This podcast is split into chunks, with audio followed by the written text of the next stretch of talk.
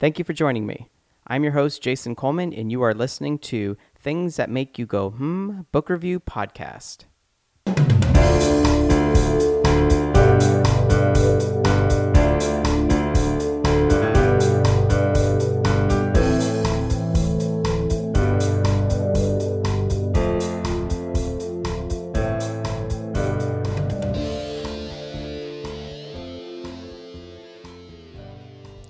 And welcome back to another episode of Things That Make You Go Hmm Book Review Podcast. I am your one man book club, Jason Coleman. Thank you so much for joining me. And we got some more books to get to. Okay, so uh, for today, I'm going to be uh, reviewing the book Better Than Before Mastering the Habits of Our Everyday Lives by Gretchen Rubin. And I, I, should probably say that this is the third book that I've read by Gretchen Rubin. Um, I know this one was written a number of years ago, and I believe she has a podcast that goes along with the book as well. Um, that she spun off after the book, and I, I did listen to a couple of her podcast episodes, and they are pretty good. Uh, I definitely enjoyed them.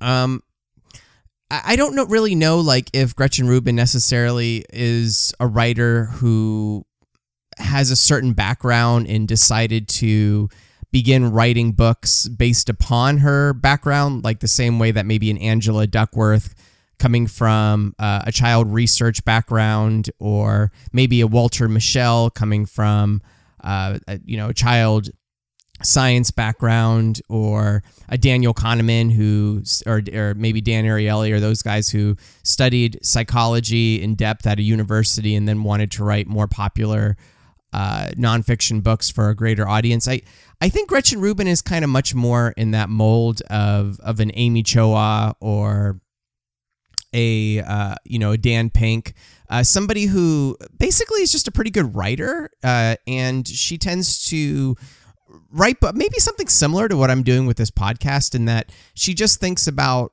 uh, life in general and how to and, and then she just construct and then she does research and she sort of constru- constructs books based upon her and then she sort of melds it with her own ideas and philosophies um, and like I said, this was her third book that I've I've read. I read the first book that I read by her uh, is probably I think her most popular book that she became famous for, which is The Great Happiness Project. And it just talked about how her own journeys with trying to become a happier person and things that she did and combined it with personal research. She is, I give her credit, she is a pretty good researcher. Um, and then the, the next book I read by her, um, uh, Happier at Home, which was an interesting book. It was kind of more, I think, of a follow up to her Great Happiness Project in the sense that the Great Happiness Project was much more about how to become like a happier person, things that you can do to help support that that venture. And then um, Happier at Home was more of a book about. Uh, well, a lot of people think that when they're, if they're going to become a happier person, that they have to do these sort of elaborate um, uh, radical transformations of their life. And she, I think she really wanted to just make a book about how you can pretty much have the same lifestyle that you have right now. Um, but everything that that you need to be a happy person is already right there in front of you. So I enjoyed both of those books. Now this is a book that I think really departs from from those two topics. And in this book, uh, better than before. Gretchen Rubin is is mostly focusing on how to how to change your habits in order to uh, live a more you know productive, happy life. So, of course, this is a topic that has been written about extensively. Uh, I, I have I probably have a number of podcasts that deal with this in, in some way, shape, or form. As a matter of fact, uh, I I want to say maybe about seven or eight years ago is when I started reading about heuristics, behavior psychology, and I got so into it that I that's kind of how I created this podcast. And of course, like I, I'll and that's still I think mostly what I review. I'll still bring in sometimes I'll bring in books about politics or sometimes, you know, maybe there'll be philosophy or uh, things that might deal with religious topics or things that are going on in society. But mostly, I'm I'm I'm in mostly the books I think are behavior psychology. And one of the first books that I read that Gretchen Rubin talks about too that really got me into this was The Power of Habit by Charles Duhigg. And that book just really kind of opened my eyes to this whole new world of how humans behave, why they do what they do. And and, I, and when I was in college, I definitely took a few psychology classes that were interesting, but they were just so scientific. I it, it, it's kind of my the same issue that I have with a lot of science. Like I, I there's people if you I, I think that science can be so interesting and so fun, but the it's the way that it's taught with so many fundamentals and basics and memorization that most people that I knew, at least in, in high school, we didn't really enjoy science too much. It was just so difficult. And my wife still talks about uh, organic and inorganic chemistry in college as being, you know, some of the most dreaded classes that she ever took. So, so again, I, I think that revisiting some of these topics as an as, as an adult, when I'm out of that high stakes, uh, you know, trying to get the best grade possible environment, the, that competitive uh, environment, really allowed me to begin to explore and enjoy some of these topics. So, uh, the Power of Habit was really one of the first books that, as a matter of fact, it was it was so meaningful that um, I, I can remember seven or eight years ago. Uh, I work as a public school teacher. When parents would come in for back to school night, you know, the orientation for parents at the beginning of the year, I would actually start. I would I would tell them about the power of habit and how you can if you just make very small changes to your daily routines, it can have dramatic effects. So I think this book uh, sort of revisits that, but I think in many ways it, it goes into a different direction. And what I appreciate about what, what Rubin does in this book, where it, it's different than a lot of books about habits, is most of the books that I've read about creating new habits have to deal with the technical aspects of of what to do. Like, okay, so do this instead of this. Uh, plan out this time period create create different quadrants of your of your daily uh, life. Use a, a da- use a journal. Uh, assign values. Keep yourself in different sectors. And I, I think there are some people who that that works really well for.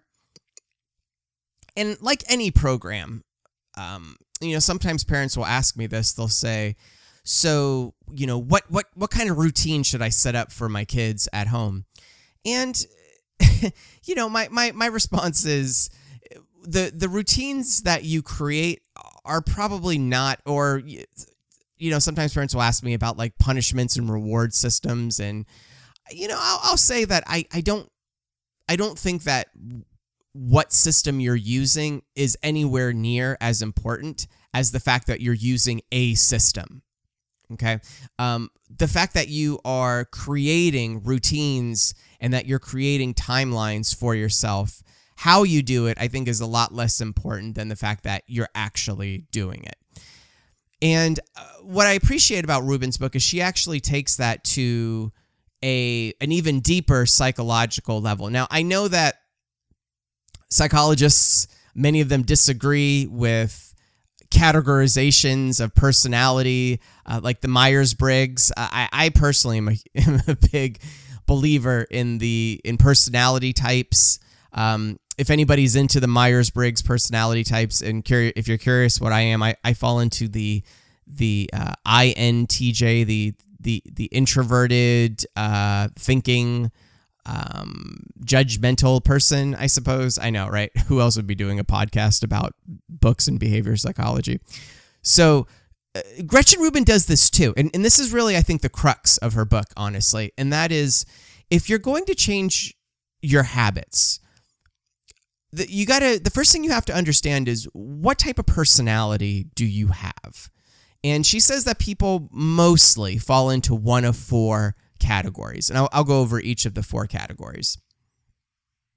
The categories are Are you um, an obliger? And I think she would say that this is probably the most common category. And an obliger is somebody who will do something because they they feel a sense like the word says they feel a sense of obligation so for example they might um, they might take their kids to soccer practice and pick them up because they want to make they want their kids to know that they're being supported uh, that you agree with their routines or if somebody asks them to do something they'll agree to do it because they don't want to let somebody down and she was saying that for for people like this, it can be very useful uh, if you're trying to change some habits to to get somebody else involved with you.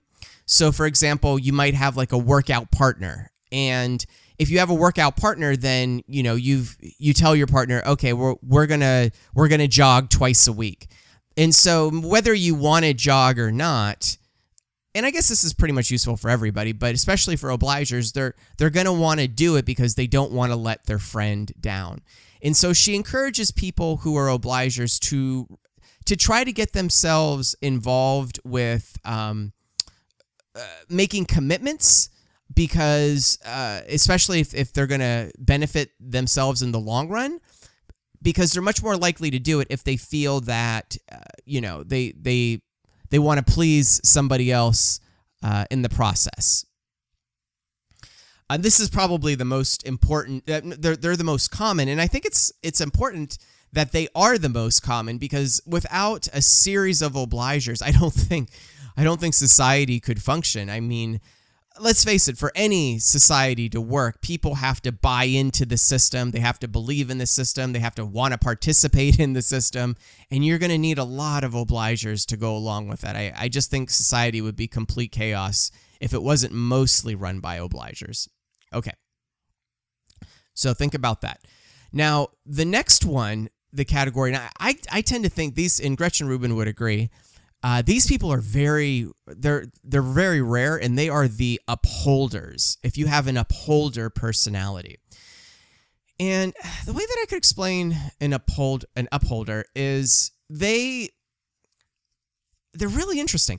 They don't have any sense of they don't necessarily feel a need to to please other people. They have this sort of intrinsic uh, motivation where once they commit to something, they're committed to it simply because they have committed to it. They don't they don't really need a lot of external motivation for that. Um, a lot of people who become really successful in life, uh, you know, CEO types or entrepreneurs, a lot of them have that sort of upholder personality. They said, you know, I'm going to create a better light bulb. And so they're going to wake up really early in the morning and they're going to do tons and tons of research and they're going to look for funding and they're going to do all of these things. They don't really they don't necessarily question their motivations a whole lot because they've they've committed to something. So my wife is actually and Gretchen Rubin is also an upholder. My wife is also an upholder as well. And this is evidenced by the fact that she runs marathons. And so she trains on a daily basis. Every single day without exception, maybe once a week, maybe she might take a day off, but I, I don't see it very often. She runs, okay? Or she goes to the gym, or she does something.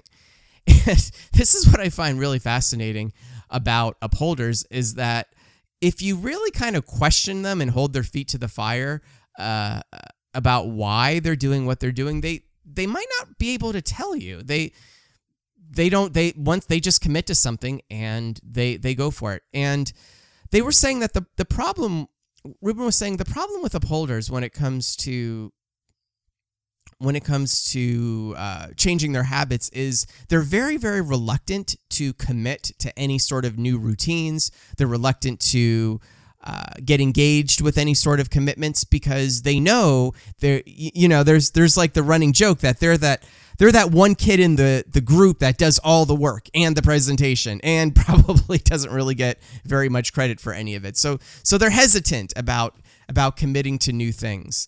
So that's you know I, I was joking around with my wife. I was saying that you know in the past I'd say 10 to 15 years I've taken up lots of new hobbies.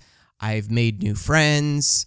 Um, I've tried out new a lot of new experiences where I don't really think she has. Uh, she pretty much has the same, you know, couple hobbies. She watches the same few television shows. She has pretty much the same interests in food and music and and traveling and, and those kind of things because uh, just her personality is you know she they they don't like to commit to a whole lot of new things because they know that once they're committed they're fully committed they're and and uh, you know it's they they tend to to be um, overachievers and very very hard workers. So so that's one of the things to be aware of. And they're very rare. You don't come across them very often. They tend to to definitely be workhorses. My wife is certainly one of them. And those are the upholders. Now, the more uh, this is definitely one of the more common, according to Rubin, uh, categories, and I would agree with them. The third category, and that is the um the questioner, and and that's that's definitely what I am. And questioners are people, and I, I, for the longest time, I always thought of myself as being a bit.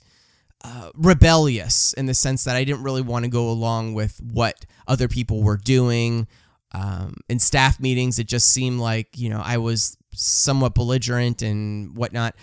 And so that's sort of the identity that I've lived with myself for a long time. But but after reading Rubin's work, I, I don't think so. I, I think I'm actually much more of a questioner.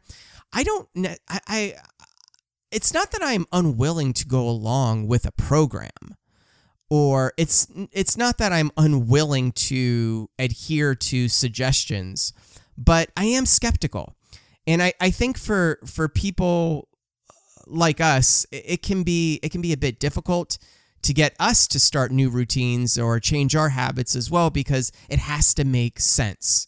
I know it has to make sense to everybody, but I, think questioners are especially bad in this category because they spend a lot of time trying to figure out okay, what's the motivation behind this? What's the end goal? What am I getting out of this? What is there a better way to do it? What's the point of all of it?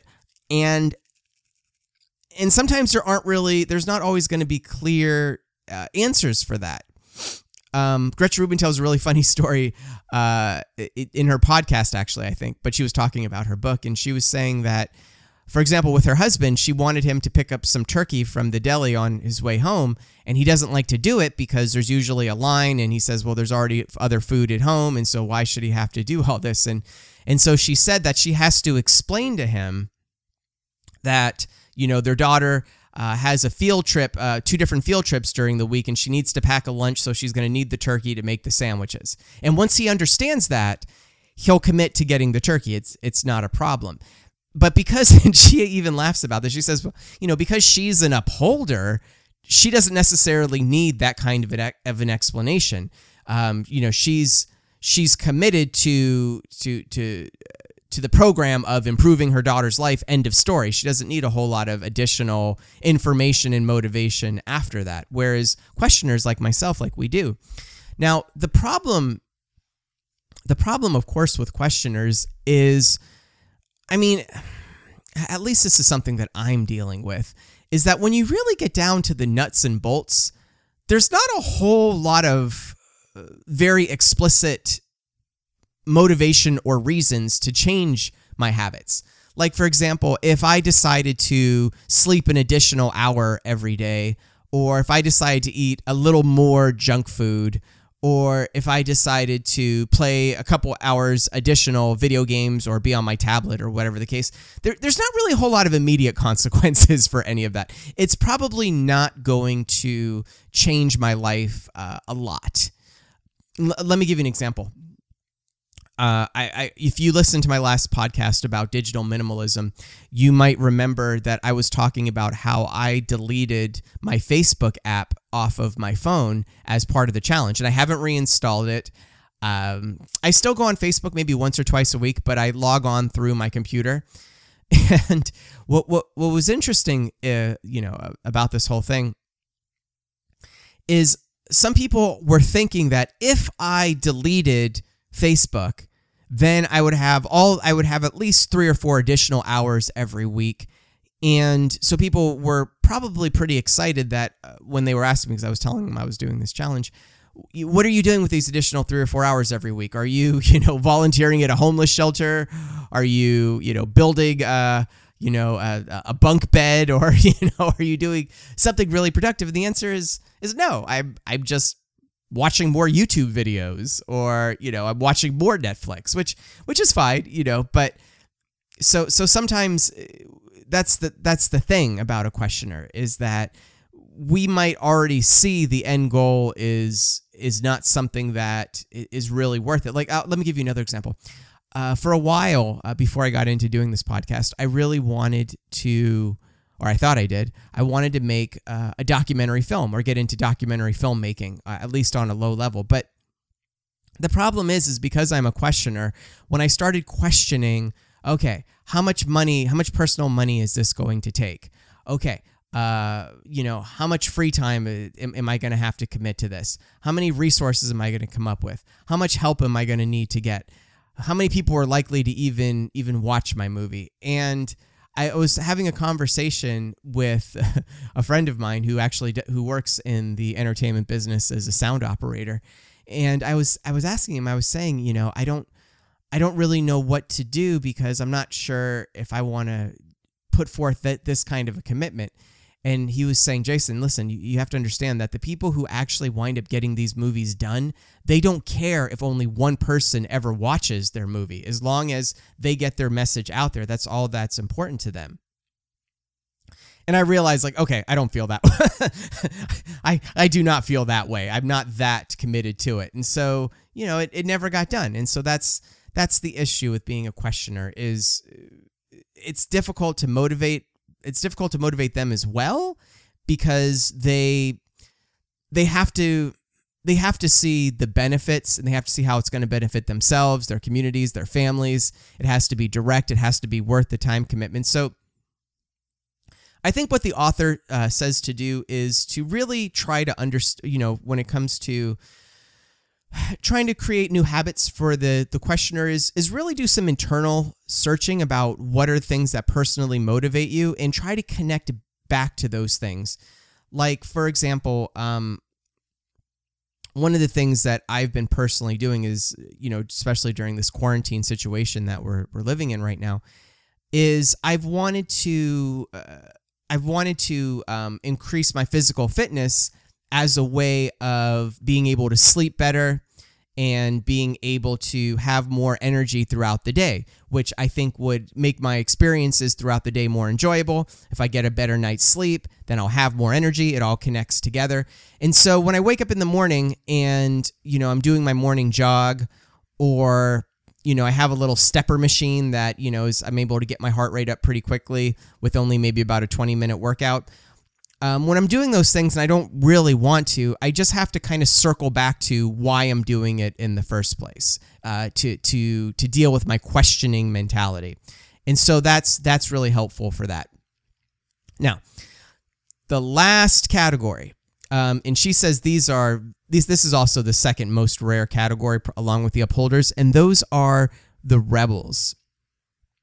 And rebels are really interesting because they don't they don't want to follow anybody else's program.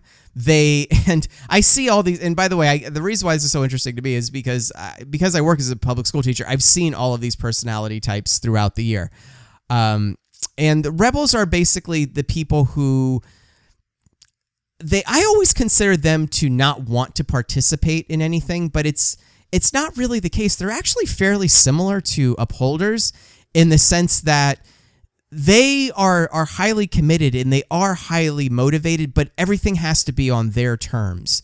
If they they value autonomy more than anything else. So if they feel like they're being controlled or managed in any way, shape, or form, they're going to back off. They're they're not going to to want to participate in things. But the nice thing about rebels is once they have committed to to a program, they're fully invested. The problem is though is that it has to be on their terms. So l- let me explain to you how I would deal with each of these uh, personality types in the classroom when it comes to giving them uh, assignments. So, somebody who is an upholder, for example, um, I would just say, I would just ask them, you know, what kind of grades do you want to get this year? And usually they'll say A's and B's, and I'll say, okay, great. Well, then this is what's going to be required if that's what you are committed to end of story. That's really all I need. You know, they that's why upholders tend to to be you know very high achieving students. Um, when it comes to obligers, I might say something like, "Hey, you know, if you get this work done, um, you know, your parents are going to be really happy about it, and they're going to be really proud of you."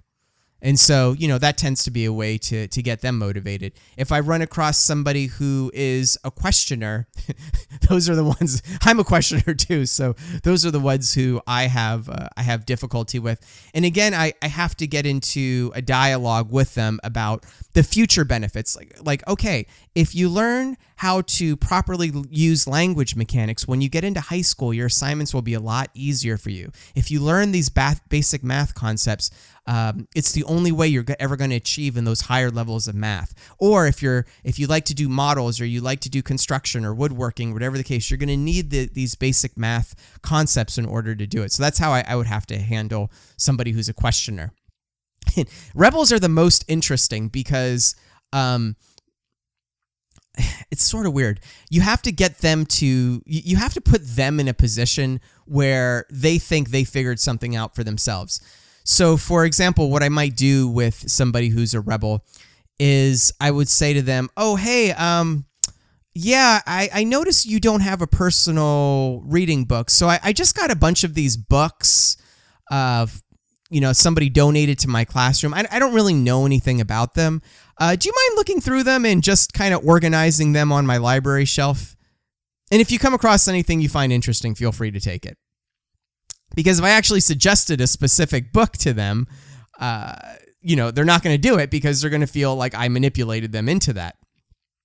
So I have to, I don't know, use sort of subversive manipulation. I have to take the book that I think that they're going to like and just stick it into the the group, which they're normally going to pick out anyway, but I, I have to make it seem like they were the ones who came up with the idea on their own. And on some level, they did. So, so those are the different personality types. And by understanding which personality type you fall into will will definitely make creating these habits uh, easier. Okay, so I, I, think I've given you a, a, a pretty basic uh, overview of the book in the sense that, you know, it's much more of a psychological approach to, and she has lots of other great tidbits about um, starting new beginnings, the difference between moderation and full abstaining. Um, and, and what I really appreciated finally about the book, and I'll go ahead and wrap this up. I know this is running a little longer than they normally than my podcast normally do. Is um when it comes to changing your habits around, it's not going to be as simple as this new program. You really have to do some soul searching about what your personality is like, what your lifestyle is like, where you have areas of improvement, what it's going to take for those improvement do other people need to get involved? How much time are you willing to commit to this? Um, it, it's it's complicated. It's not easy, but it's doable. It is absolutely doable, but it'll be a lot easier if you take all these considerations um, into your plan before going through with your new plan. So you don't wind up like so many of us do trying to start a new habit doing something a couple times and then just giving up on it okay? Keeping all of these things in mind your personality types your lifestyle will make that so much easier. So uh, definitely a useful book for me. It has certainly tweaked my own understanding of my habits and my personality and how the two are related and so i think you would probably enjoy this book as well and that is Better Than Before by Gretchen Rubin. Okay, um, I believe it or not, I actually do know what book I will be reviewing next time, um, but it's going to be a secret. It's going to be a surprise. So you'll have to tune in to get that information next time. If you made it all the way to the end of the podcast, thank you so much. I really appreciate it. Again, it's always flattering to me that anybody um, you know is interested enough in what I'm saying to actually listen to an entire episode and and hopefully I was able to share uh, this author's work in a fun and interesting way that would motive give you some motivation or maybe give you at least some uh, recon information about whether you think this book would be good for you to read or not. All right, that is all for now, and I will see you in a couple weeks. Take care and happy reading.